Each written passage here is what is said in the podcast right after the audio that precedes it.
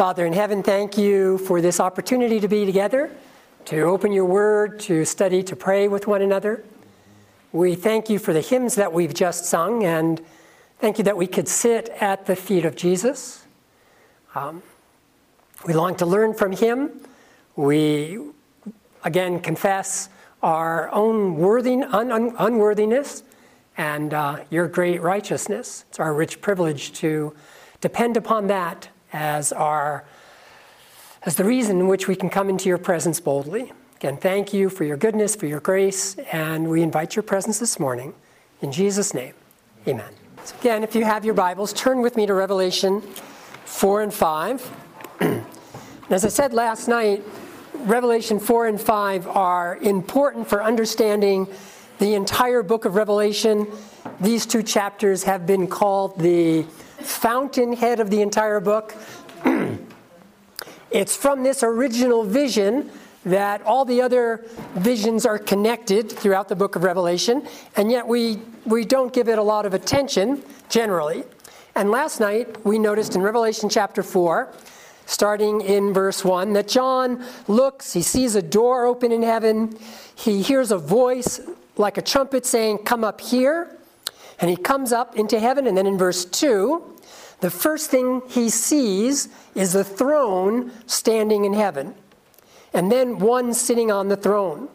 In verse 3, and he who was sitting was like a jasper stone and a sardis in appearance, and there was a rainbow around the throne, like an emerald in appearance. In verse 4, Around the throne were 24 thrones, and upon the thrones I saw 24 elders sitting, clothed in white garments and golden crowns on their heads. So as John goes up into heaven, first thing he sees is this image of the throne, the rainbow around it.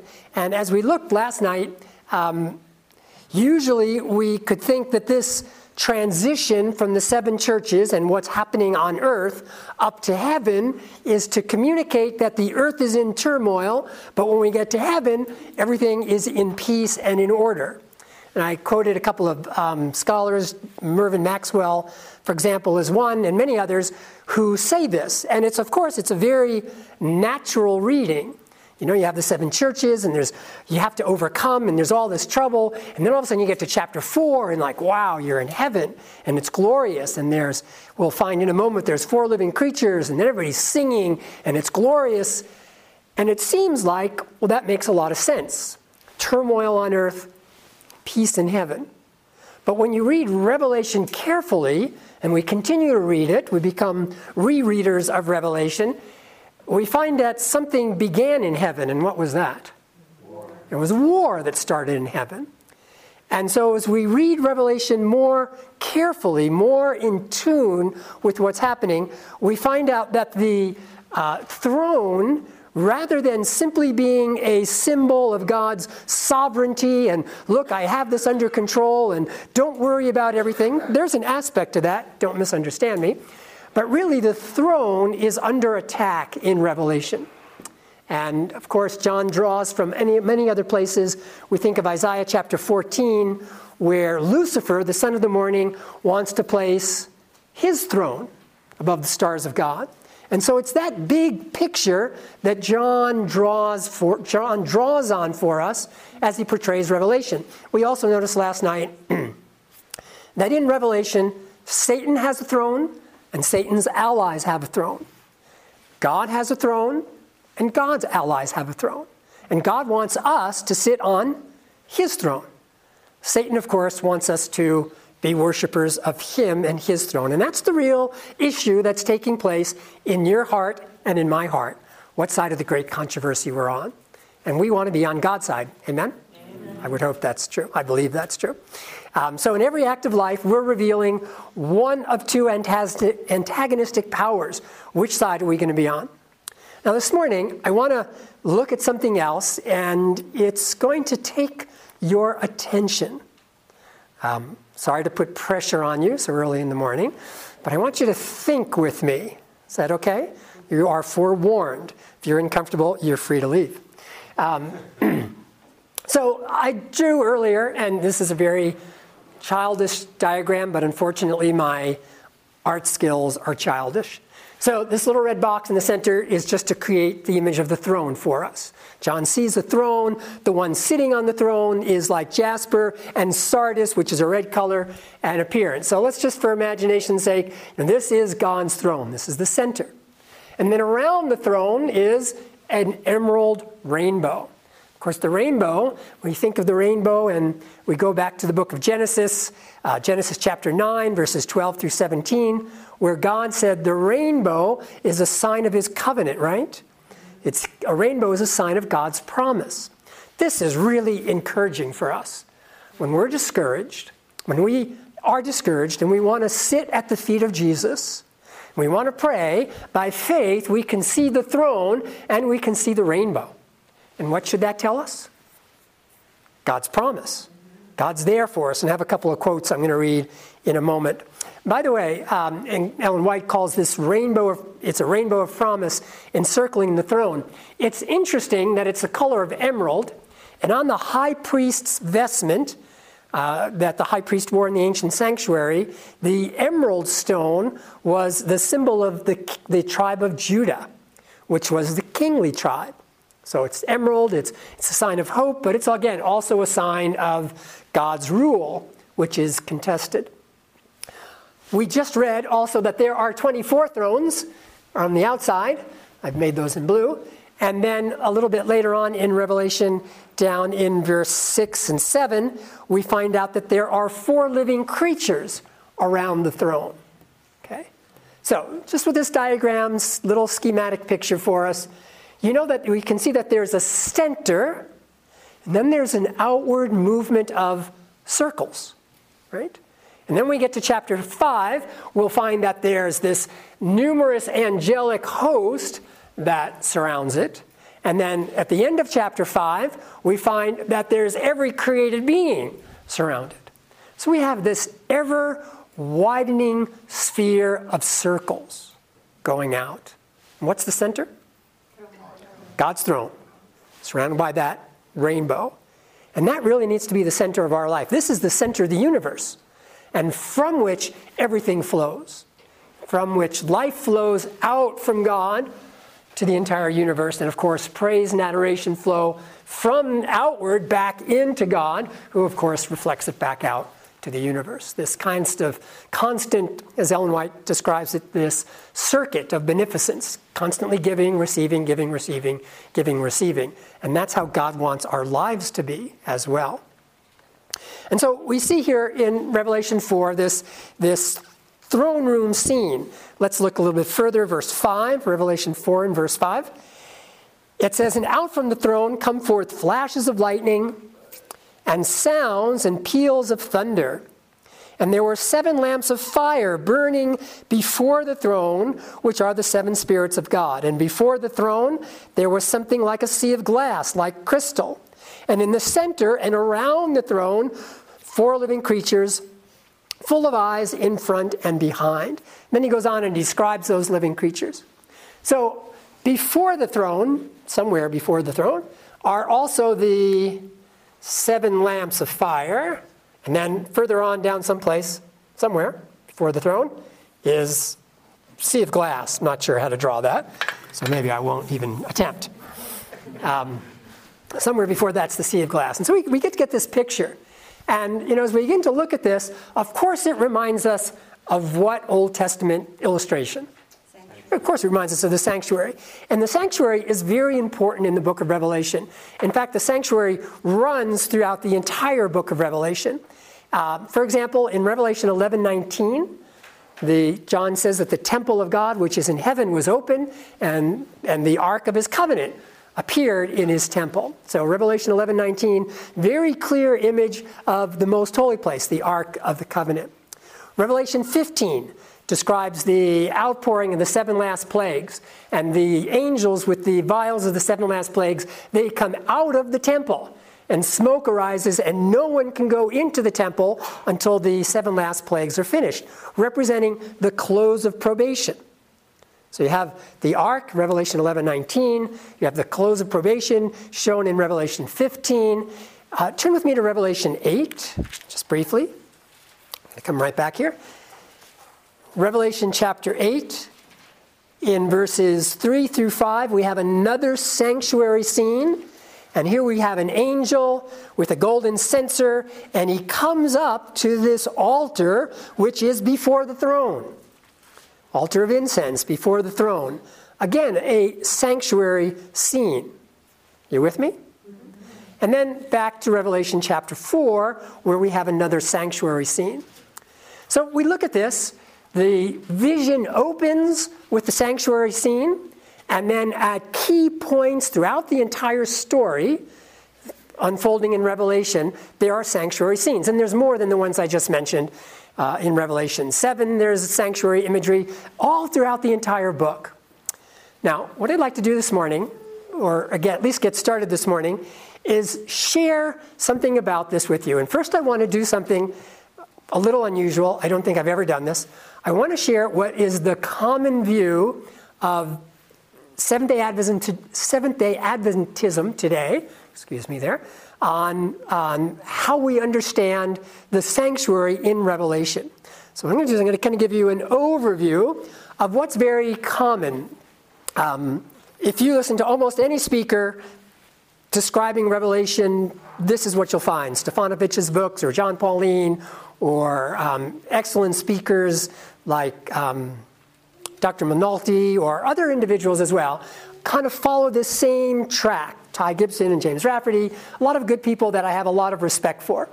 And basically, what the common view in Adventism today is that you have a movement from the beginning of the sanctuary service on Jesus' ascension, when he ascended in AD 31, uh, his anointing the entire sanctuary, and then beginning his ministry in the holy place and then you have a holy place ministry in chapter 5, and then holy place ministry in chapter 8, and then you get most holy place imagery in chapter 11, 11 19, and then the close of probation in chapter 15. So, you with me there? So, you have a movement through the sanctuary, beginning with Jesus' ascension to heaven, and then the holy place ministry, and then it's holy place ministry, holy place ministry, shift to most holy place ministry, and then the close of probation. So, that in a nutshell is um, what's typically brought out in Adventism today. And there's, as I already mentioned, many godly people that hold that position. I disagree with it. Um, and I don't disagree with it just because I want to be disagreeable, but uh, there's a few things that I'd like to share and raise some questions about that idea. But before we do, let me give some reasons as to why this could be true, why that common view could be true. So, for example, in the book Great Controversy, on page 414, Ellen White says this. And this is an argument for seeing the scene in Revelation 4 and 5 as somehow relating to Christ's ministry in the holy place. Revelation, excuse me, Galatians, wrong. Great controversy, page 414. As in vision, the Apostle John was granted a view of the temple of God in heaven. So, what does John see? Temple of God in heaven.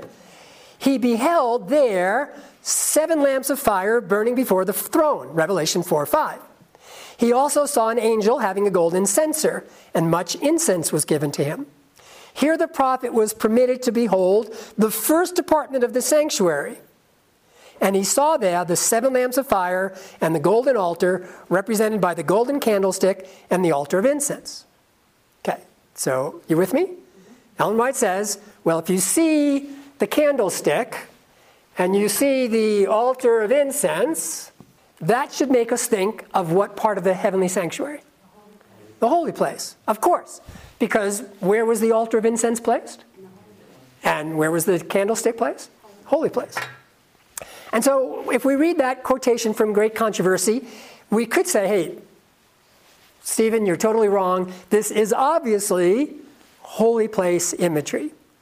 And then there's this movement. You get to Revelation 11 19, and then you move to the most holy place. The question is does that exhaust, is, does Ellen White's description exhaust all the meaning here? So let me read something else to you. This is from Signs of the Times, volume Signs of the Times, May 2nd, 1895. Signs of the Times, May 2nd, 1895. She asked the question Are you filled with sorrow today? Fasten your eyes on the Sun of Righteousness. This is really great advice for us. Do not try to adjust all the difficulties. Have you ever really had that problem where you're always trying to sort every detail out? Do not try to adjust all the difficulties, but turn your face to the light, to the throne of God. What will you see there? The rainbow of the covenant, the living promise of God. Beneath the rainbow is the mercy seat. Faith is what you need. Now, notice what Ellen White's doing here. She's telling us when we're in difficulty, look to the throne, and what will we see around the throne? The rainbow. And what's beneath the rainbow? The mercy seat. Well, where is the mercy seat in the sanctuary? It's in the most holy place. Okay, so here we have two quotations from Ellen White. One kind of indicating, well, maybe this is all holy place, and another indicating, well, no, this is in the most holy place. How can we resolve this? Is she contradicting herself? Not necessarily. If you're standing in the holy place and you look through the holy place into the most holy place, do you see everything? If you're in the holy place and you look into the holy place, into the most holy place, what do you see? You'll, you'll see a lampstand, and you'll see the altar of incense, and then ultimately you'll see what? You'll see the mercy seat. You'll see the Ark of the Covenant. And because of these two things, um, a lot of individuals will say, no, really, this is a picture of the entire sanctuary, holy place and most holy place, and that all the imagery here is trying to describe the entire temple part of the sanctuary for us, both holy and most holy. Are you with me so far? Yes? So if we compare both of these quotes from Ellen White, and if we put the entire imagery, imagery together, we could say, okay, well, this is really describing the entire sanctuary proper, both the holy place, the great controversy quote, and the most holy place, the signs of the times quote. And then we could have some kind of balance. But then it raises another question What days in the Jewish year was the entire sanctuary brought into view? There was only two. The Day of Atonement was one, and there was another one. Not in the typical year, but there were two times in the history of the sanctuary when the entire sanctuary proper was brought to view. Okay, so the we could call it the inauguration. Remember when Moses first inaugurated the sanctuary, he went into the entire sanctuary, holy place and most holy place. And when Jesus ascended, he ascended into first the most holy place, inaugurated the entire sanctuary, and then began his ministry in the holy place. Um, let me read a quotation for you about that. Signs of the Times, April 19, 1905. Signs of the Times, April 19, 1905. Still bearing humanity, he, Christ, ascended to heaven triumphant and victorious. He has taken the blood of the atonement into the holiest, sprinkled it on the mercy seat and on his own garments, and blessed the people. So, soon he will appear the second time to declare that he that there is no more sacrifice for sin. So Ellen White says that upon his ascension, where did Jesus go first? into the most holy, anointed the entire sanctuary. The Holy Spirit was poured out on the disciples as a sign of his inauguration as a priest. And then Pentecost took place, and then he began his ministry and started his ministry in the holy place. So if Revelation 4 and 5 are describing a view of the entire sanctuary, then the question is well, is this the inauguration or is this the Day of Atonement? Most individuals today would say, well, no, this is the inauguration. Why? Why would you, why would you say this? Well, there's a couple of reasons why you would say that. Um, first of all, in Revelation chapter 3, in verse 21, Revelation 3, verse 21, Jesus says that he has sat down where? With his Father on his throne. And so some people will say, because of Revelation 3:21, that's what's being described in Revelation 4 and 5. Um, also, it, some people will say, in regards to this, uh, there's a quotation from the book Desire of Ages, which really pulls together some things. So listen to this, please. Desire of Ages, 833, paragraph 7. Desire of Ages, 833. Then the portals of the city of God are opened wide. This is describing Jesus' ascension into heaven. The angelic throngs sweep through the gates amidst rapturous music. There is the throne, and around it, the rainbow of promise. There are the cherubim and cherubim, the commanders of the angel host, the representatives of the unfallen world, the heavenly council before which Lucifer accused God and his representatives.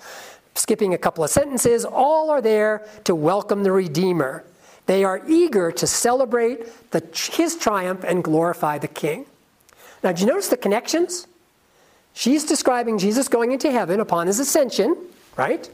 And what does she say? There's the throne, there's the rainbow of promise, there's the angelic beings. Everybody's there, right? And so it sounds very much like Revelation 4 and 5. And because of that, in Seventh day Adventism today, most individuals will say, This is what's happening. Revelation 4 and 5 describe Jesus ascending to heaven, taking his place as our, our mediator, and then beginning his mediatorial work, coming back into the holy place. That's very, very common today. But it's not what Seventh day Adventists have always taught.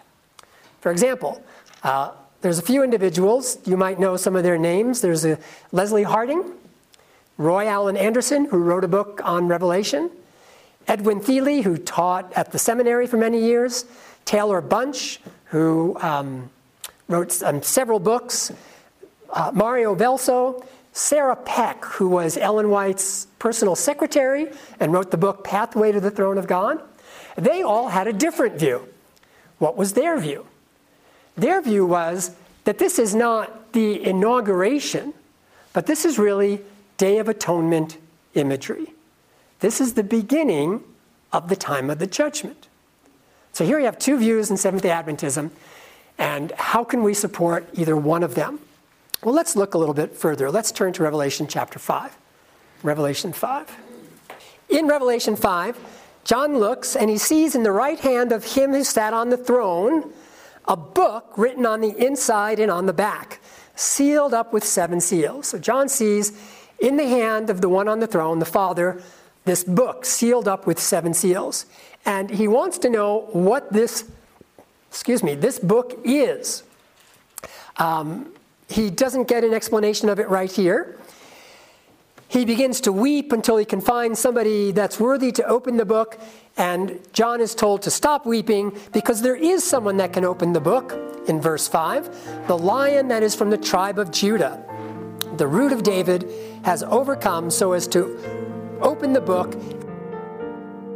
This media was brought to you by Audioverse, a website dedicated to spreading God's Word through free sermon audio and much more.